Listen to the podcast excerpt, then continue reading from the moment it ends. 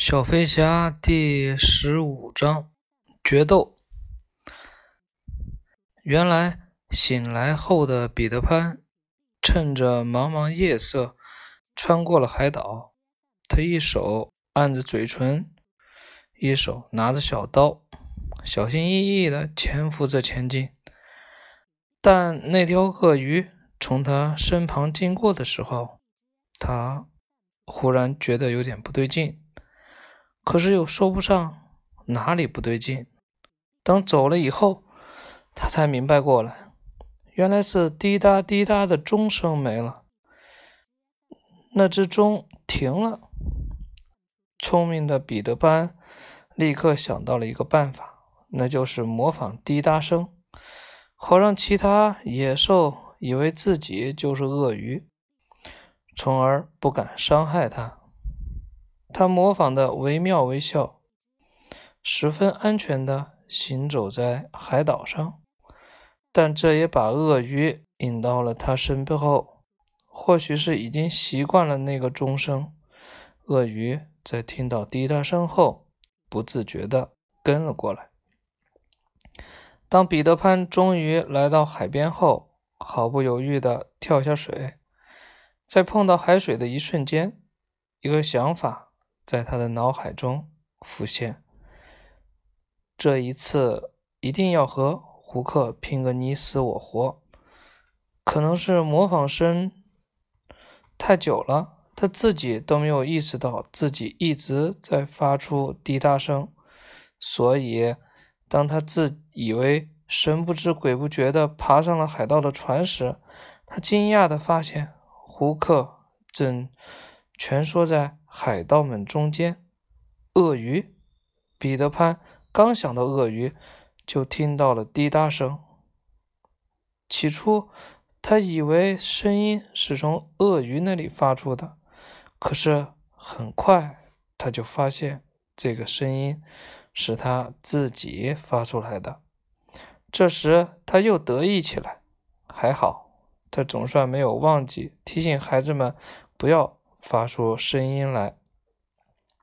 就在这时，舵手因好奇而从甲板上走了过来。隐藏在一旁的彼得潘毫不犹豫地举起了手中的刀，又快又准地砍了下去，同时还腾出一只手捂着他的嘴巴，以免他发出声响。四个孩子立刻围了过来。接住他的尸体，尸体，然后一起用力把他扔进了海里。一个啦，斯莱特利开心地数着。听到动静，几个海盗壮着胆子往四周看了看。这时，彼得潘又身手敏捷地窜进了窗船舱里。鳄鱼走了，船长。一个海盗说：“确定钟声已经没有了。”胡克才小心翼翼地把头从衣领里钻出来，瞬间又恢复了威风凛凛的样子。好了，你们该走跳板了。胡克黑着脸说：“因为刚刚这些孩子又看到了他的狼狈样，所以他现在更厌恶他们了。不过，在走跳板之前，你们想不想尝试一下九尾鞭的厉害呢？”胡克面目狰狞地问：“不要啊，不要，不要啊！”孩子们几乎快哭出来了。去，把我的九尾鞭取出来！胡克才不会同情这些小孩子呢。其他海盗看到孩子们这副模样，都忍不住笑出声来。可是彼得潘就在船舱里呀！孩子们焦急地看着一个海盗走向船舱。其他的海盗呢？因为开心，又唱起了骇人听闻的海盗歌。还没等他们唱完，船舱里便传来了一声惨叫：“两个了！”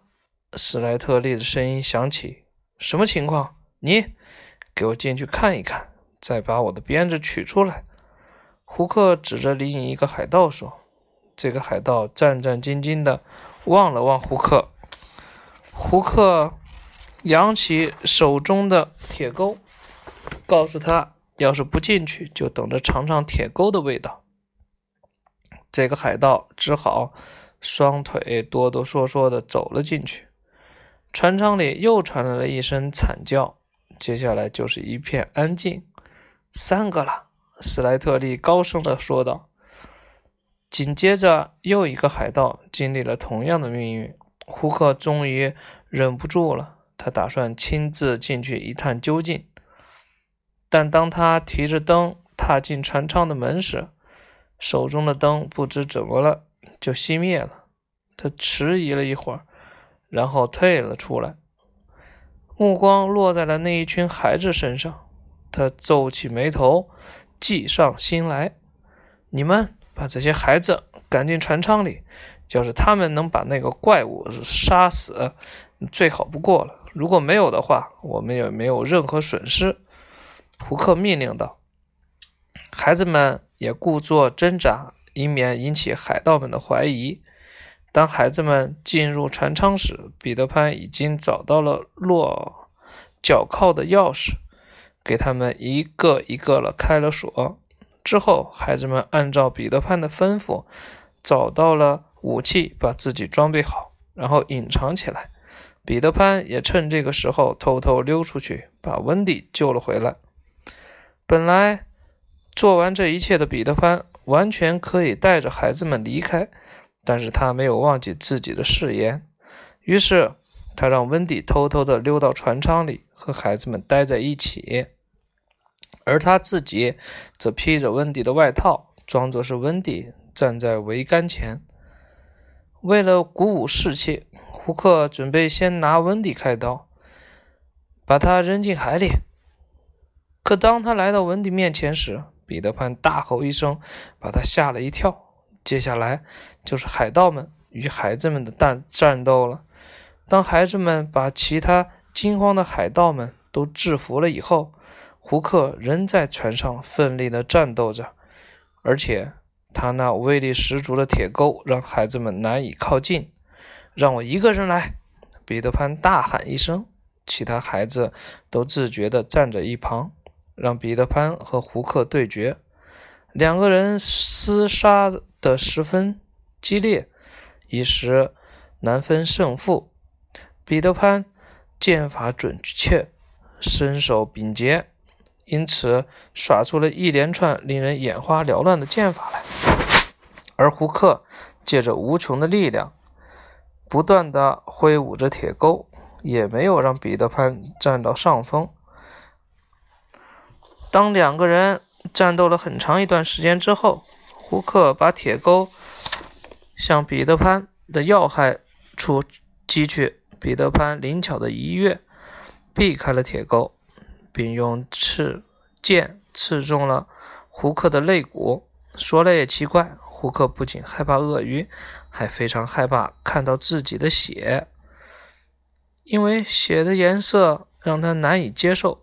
因此，当胡克看到自己的血从身上流下来时，瞬间就变得毫无战斗力了。